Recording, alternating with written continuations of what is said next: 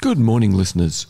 Today we are going to talk about the triple package, which is an idea that Amy Chua wrote about, and it is that individuals or minorities who do very well have a combination of a sense of superiority, insecurity, and impulse control.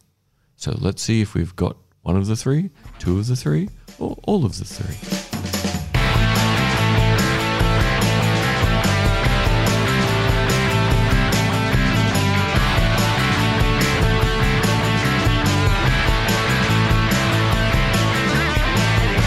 I'm here this morning with David Olney. How are you, David? Very well, thank you, Tim. We also have Young Blood in the studio. How are you, Young Blood? I'm very well. How are you?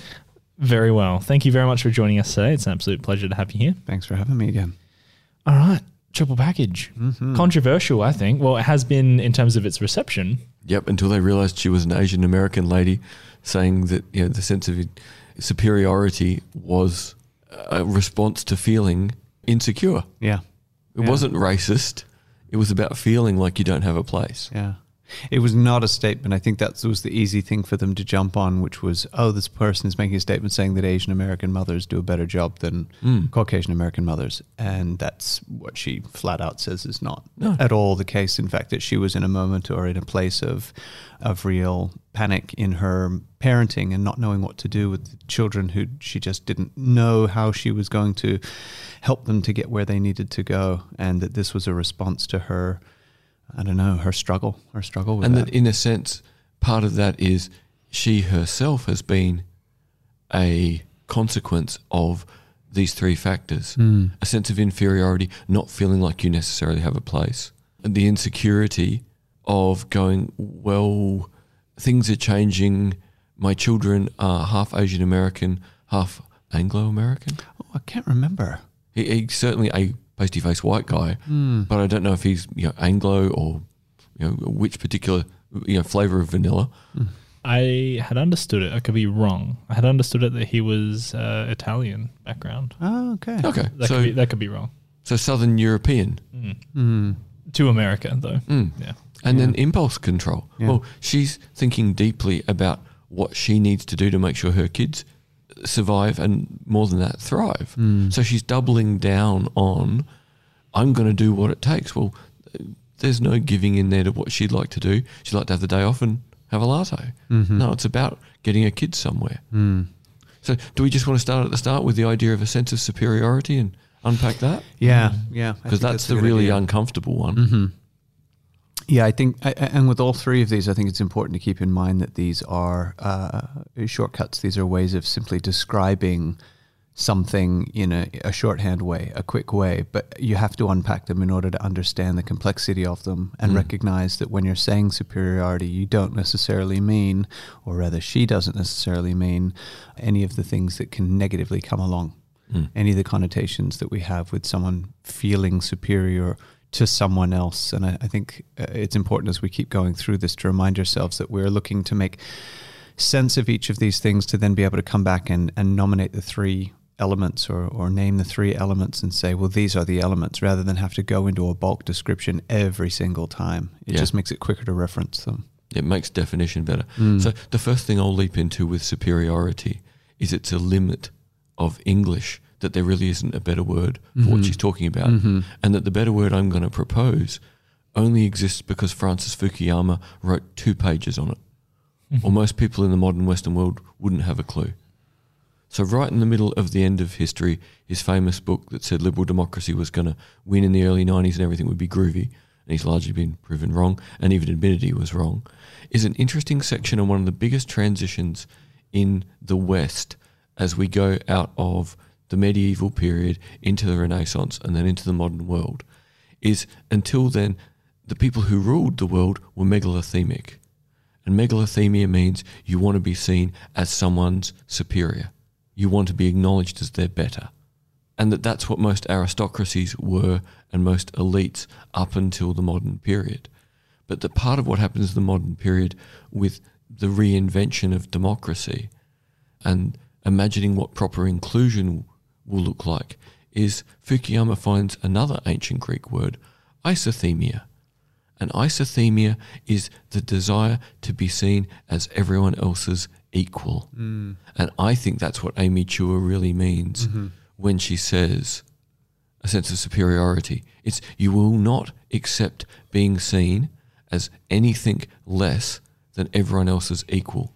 So even if you come from an ethnic or religious minority, or like in my case, you're the blind guy in the room, you want to be seen as equal to everyone else who is present. Yeah. And I would love to be able to change the triple package into isothymia, insecurity, and impulse control. But I know I'm not going to get to do that, or I'd have to teach the whole world what isothymia means. Mm. Like, do you guys like that as a word? Do you think that's a, a Yes. better word? And is it what do you think she means? I do. I, I think what she's talking about is capacity. I think Mm. she's talking about a, a capability of achieving just like everyone else could, Mm. but n- that you're not behind the eight ball on it. That you're rather um, Fair playing field. Exactly, just as likely to achieve as anyone else, based on what you then choose to do with it. That becomes the issue. Yes. But there wasn't an environmental impediment Yes. put in front of you. Right. Yes, that all other things being equal, Mm. this would be your your right as much as anybody else's right. And from the outside, when you demand to be treated as an equal, some people may believe that is, no, you want to be seen as being better than Mhm. other people. Well, normally the people who think that are the ones who have privilege. Yeah. Yeah, yeah, it's a it's a tricky situation. And anytime you use the word superior to to not uh, put people on the defensive and have them starting to think that they are, if you want to be superior, it means that you're superior to them, and and not reflect on the idea that you could actually be superior to, as I was saying to you guys earlier, your mediocre self. Mm. So I just want to be better than I am. It, it's a Nietzschean thing at a degree too to constantly be challenging yourself to be Mm. more. Mm-hmm. The other thing too, I think there's an angle of this, and this holds for a lot of ethnic and religious minorities when they arrive in you know the modern Western world, and that is they have to catch up and then do well. Mhm. So if you look at the amount of ground that someone from a recently arrived minority or a previously oppressed minority or a group where life's just a bit harder, like for disabled people, you have to get to the starting line before you start to be involved in the Mm, race. mm. You've already run race number one. Mhm. And that's not to go, poor me. It's an acknowledgement of the effort involved to be part of what's going on. Mhm. And you want it to be that if you put the effort in, you are then allowed to be in the game as an equal player. Mm. So the superiority in this may simply also be read as superior effort to be involved in trying to do well. Mhm. And you just accept that's what you need to do. Mhm. And you don't big note yourself, but you just know the work it took to even get to the starting line was already huge. Yeah, absolutely. Really flies in the face of how I think most people use identity politics. So I, I this is what I think is most interesting about this whole thing is that we're talking about uh, certain uh, ethnic minority groups, whatever it may be, that need to play catch up, as you say, and people usually want equitable policy structures for these kinds of things instead of the frame of mind that this uh, this triple package is talking about, where people will achieve it on off their own Mm. blood, blood and sweat. Uh, I think that is perhaps what is also quite disturbing for people who are perhaps, let's say, I don't know, sensitive or more uh, left leaning. That it, in, instead of asking, you know, the society to kind of do do these things to make an equitable uh, range of diverse people. Yeah, I, I think that having the triple package is actually just doing it off your own back. Well, we have the classic problem of left and right. Mm. That classically, the right believes it's all down to the individual, and the individual's either going to be awesome or they're not. Mm-hmm. And the left believes the opposite, that it's all down to how good the social engineering is to even everyone up. Whereas this is taking an uncomfortable, ambiguous position in the middle, Yeah. saying we should give people the best chance Mm-hmm. to have an even start line. Absolutely. But the reality is that people who are playing catch up have to do a lot more work to be at the start line. Mm. And I don't think the left likes to acknowledge that. And the right would privilege, oh, that's just an amazing individual, and we should treat them just as an amazing individual. And at no point is Amy Chua saying that any minority has these characteristics and will have them forever. It's something that an individual can have, a group of people can have now, and can lose. Mm-hmm. So her point is that the United States was founded on the triple package. You had a country essentially founded on the triple package, but has largely lost the positives of the sense of superiority and now just thinks it's owed. Mm. Doesn't have the sense of insecurity because it believes it can dominate mm. and has lost impulse control. Mm. Isn't it amazing that the natural cultural progression, though, is that the minorities or groups of people that are behind, let's say, from the beginning, have put systems in place that then put the next generation of people in front? I- Is Yeah, the that- result. That's what democracy and an ethical society should do to say we don't have to repeat what was difficult for us. If we can see a way to get everyone to the start line more fairly. And it's like when we talked about meritocracy. Meritocracy does not mean equal outcomes. no. Mm-hmm. It means equal opportunities Yeah. To be involved. What you do with the opportunities is the different.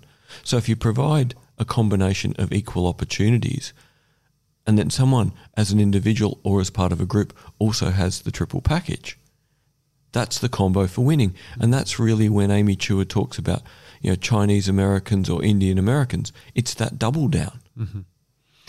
The big thing she ta talks about that struck me was the intergenerational differences, mm. and that there can be an entire band of a generation that does extremely well because they do start from behind, mm. and then their children are born into that wealth or born into that opportunity, and often don't do nearly as well. Mm. They're habituated to the comfort, Exactly. not to the impulse Yes, control. they don't have to push. They don't have to struggle in the same way, and then it can then skip another generation, so that then their ne- their children will start to push again.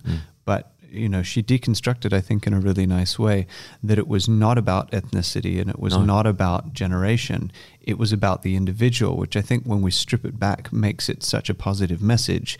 It kind of doesn't matter where you start if you can cultivate these three elements. Anyone can succeed. Mm.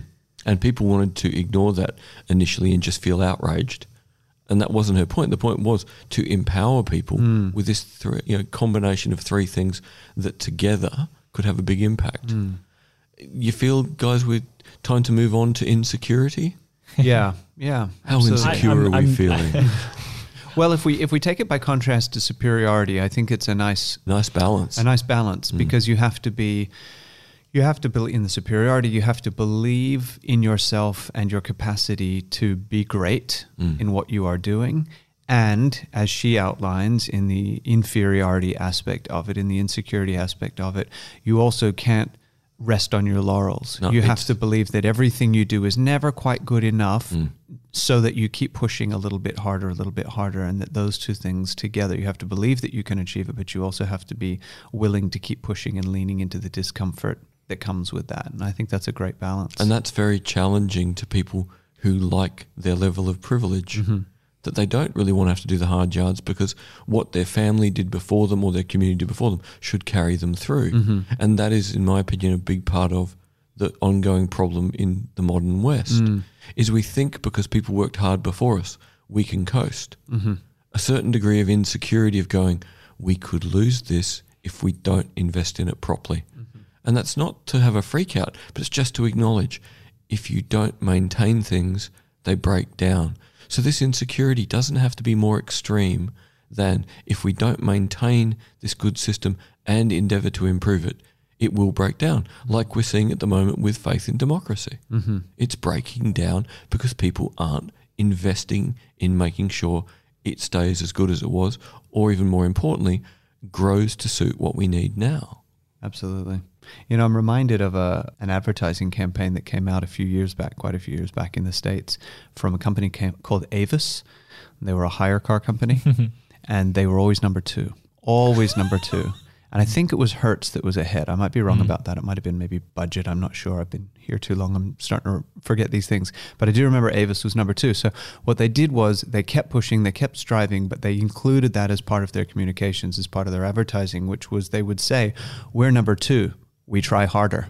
Yeah. So because I remember the they're ad. two, you remember it? Okay. Yeah, it was a guy with an American accent, Mhm. even here in Australia for the ad. okay. Yeah. And I loved that because it stated the truth. You know, we're not Yeah. number one, but because we're number two, we try that much harder to please Mm. our customers, to to try to make ourselves a better company. And I think it sits perfectly in that statement right there. We're number two, we try harder. And even if you are number one, I think you almost need to act like Well, you're you were number two. one yesterday. Mm. The important thing to always remember with anything where you get told you're number one is on what day did you get that designation, Right. and how many days ago is that? Absolutely. The number the number of times I've walked past a restaurant or a hairdresser and seen a sign in the window that says voted best whatever 2014 and it's 2019. I'll And I give you a better example. Yeah. a Thai restaurant out on Churchill Road that was best Thai restaurant in 1997, and they've Still got hang the sign. They've still got the newspaper clippings in the window. Yeah. and they're fine. Have them inside in a frame. Yeah. Don't have them in the front window. Right.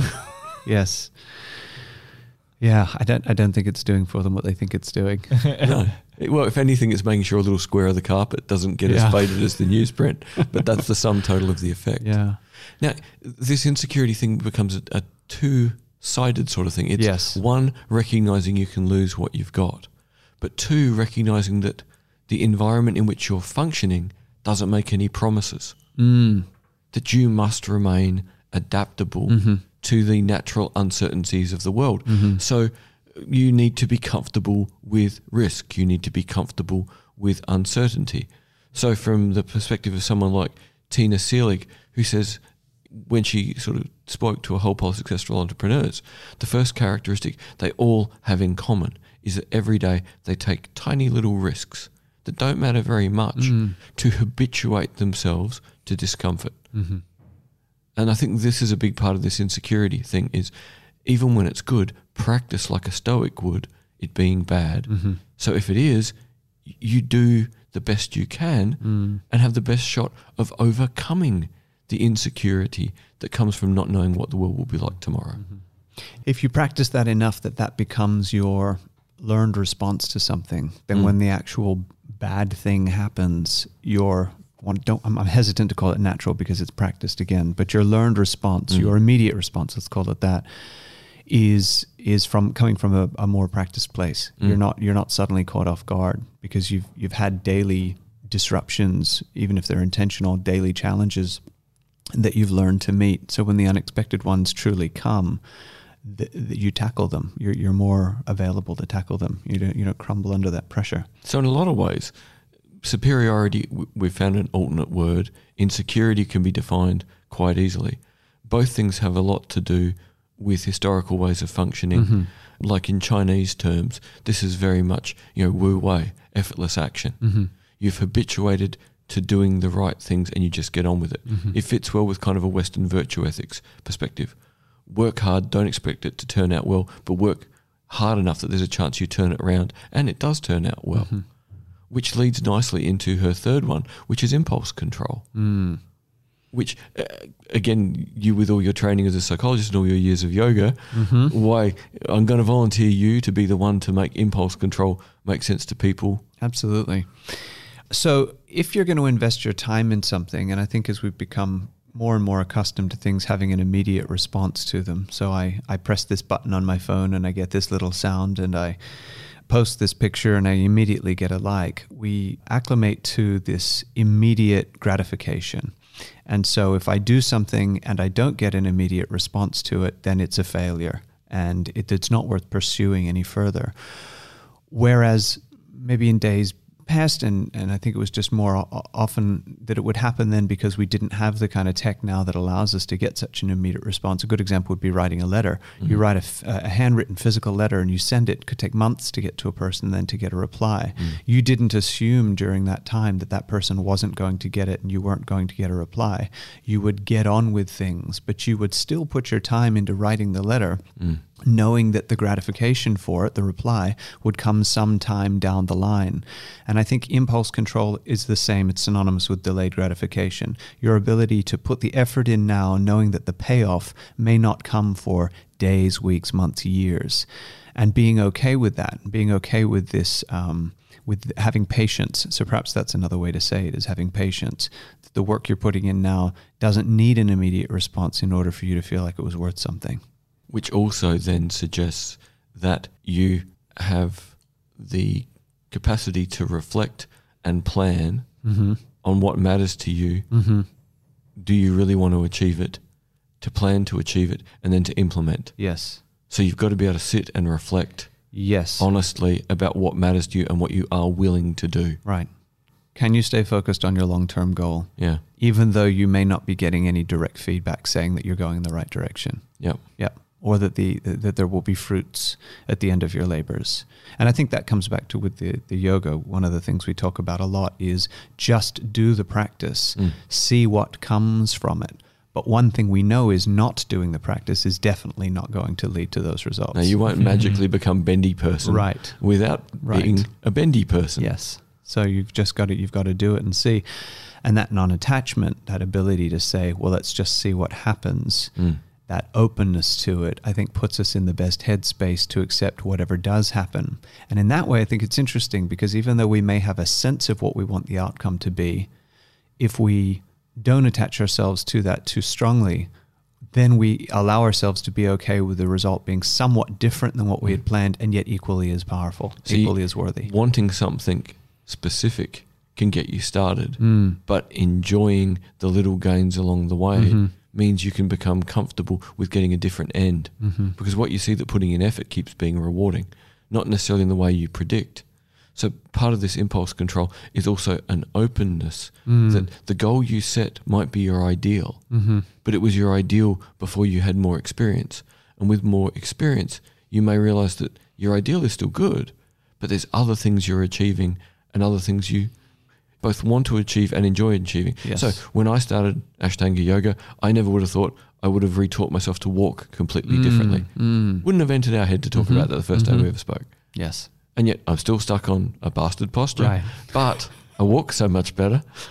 Yes, definitely. And and as you say, with experience, you learn perspective. I think you learn to say, ah, okay, well, this, you know, I'd given myself a year, and that motivated me. I'd given myself a year to finish primary series. That motivated me enough to get on the mat and say, I can do that. I can do a year. Mm. And at the end of the year, I realized. Okay, I can get on the mat every day. I can do the work, but I'm not where I thought I would be in a year. A year later, I realized that this is more like a three year project. Mm. So let me keep going with this. But that the efforts I've put in so far have been beneficial, and I'm now a third of the way closer to Mm. where I'm going to end up. Not, oh well, I didn't get there in a year, so Mm. that's it. That that was a, a mistake or that was a waste of my time. And the more you practice impulse control, the more you get good Mm-hmm. at estimating better, Mm-hmm. but also understanding that when you don't achieve the end point, that doesn't mean you didn't achieve. Yeah. You just achieve different things on Yeah. the way. Yeah. So uh, it could be very destructive to take on impulse control that says, I must achieve 100% of what I set as my goal, Mm. or it was all pointless. Mm-hmm. And that's an interesting thing. My observation is a lot of people now either have very little impulse control, or if they don't get the exact outcome they wanted, they can't enjoy a different outcome. Right. That that too was a, that that in itself was a failure. Yeah, and Yeah. that to me looks like a pretty miserable way to be alive. Yes, absolutely. I see it sometimes with with people uh, working because that tends to be one of the things people focus on most is hamstrings, right? Because I guess it's the most obvious thing. Can I can I fold forward? Can I touch my toes? Yeah. And I'll sometimes say to people, you know, you're folding forward quite nicely and you're 90% of the way there. You're stressing about the 10%. If you relax into it, that 10% will come with time. But if I Mm. told you that you just did an exam and got 90% for it, would you be happy with that? Now, most of them would say, absolutely. Mm. So why is it any different here? Because you keep focusing on that 10% that you didn't get yet. Mm.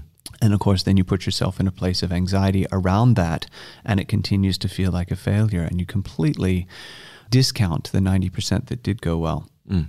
So you're yeah you're doing a disservice to your efforts. I think the other thing about impulse control that's interesting is it's if if we look at it from a business perspective or growth perspective, in the long term, then you know we talk about al- almost a relationship to yourself in that regard, and maybe to the environment to the the market.